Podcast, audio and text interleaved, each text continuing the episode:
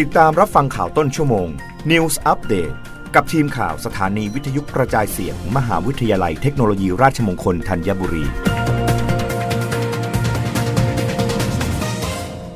รับฟังข่าวต้นชั่วโมง โดยทีมข่าววิทยุราชมงคลธัญบุรีค่ะ รัฐมนตรีว่าการกระทรวงคมนาคม ย้ำการตรวจสอบกรณีใช้งบประมาณ 33 ล้านบาท เปลี่ยนป้ายชื่อสถานีกลางบางซื่อเป็นสถานีกลางกรุงเทพอภิวัตยึดความโปร่งใสไม่บิดบังข้อมูล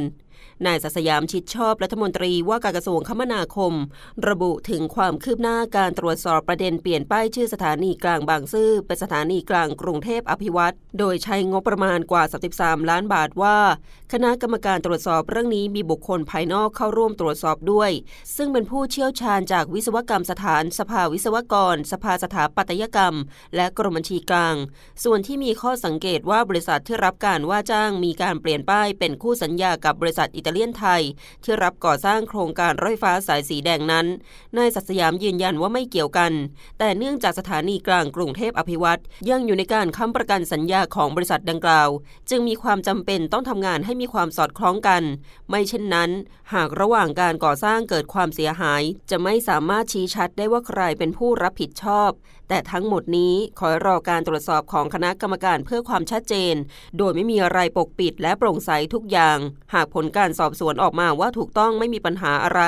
แต่หากไม่ถูกต้องจะต้องดำเนินการแก้ไข เพราะขณะนี้ยังไม่เริ่มการก่อสร้างป้าย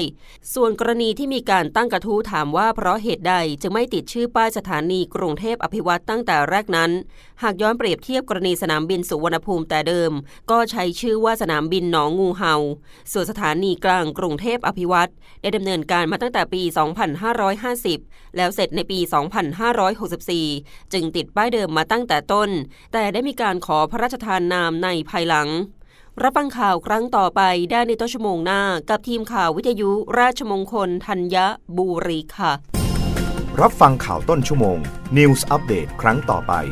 กับทีมข่าวสถานีวิทยุกระจายเสียง มหาวิทยาลัยเทคโนโลยีราชมงคลธัญบุรี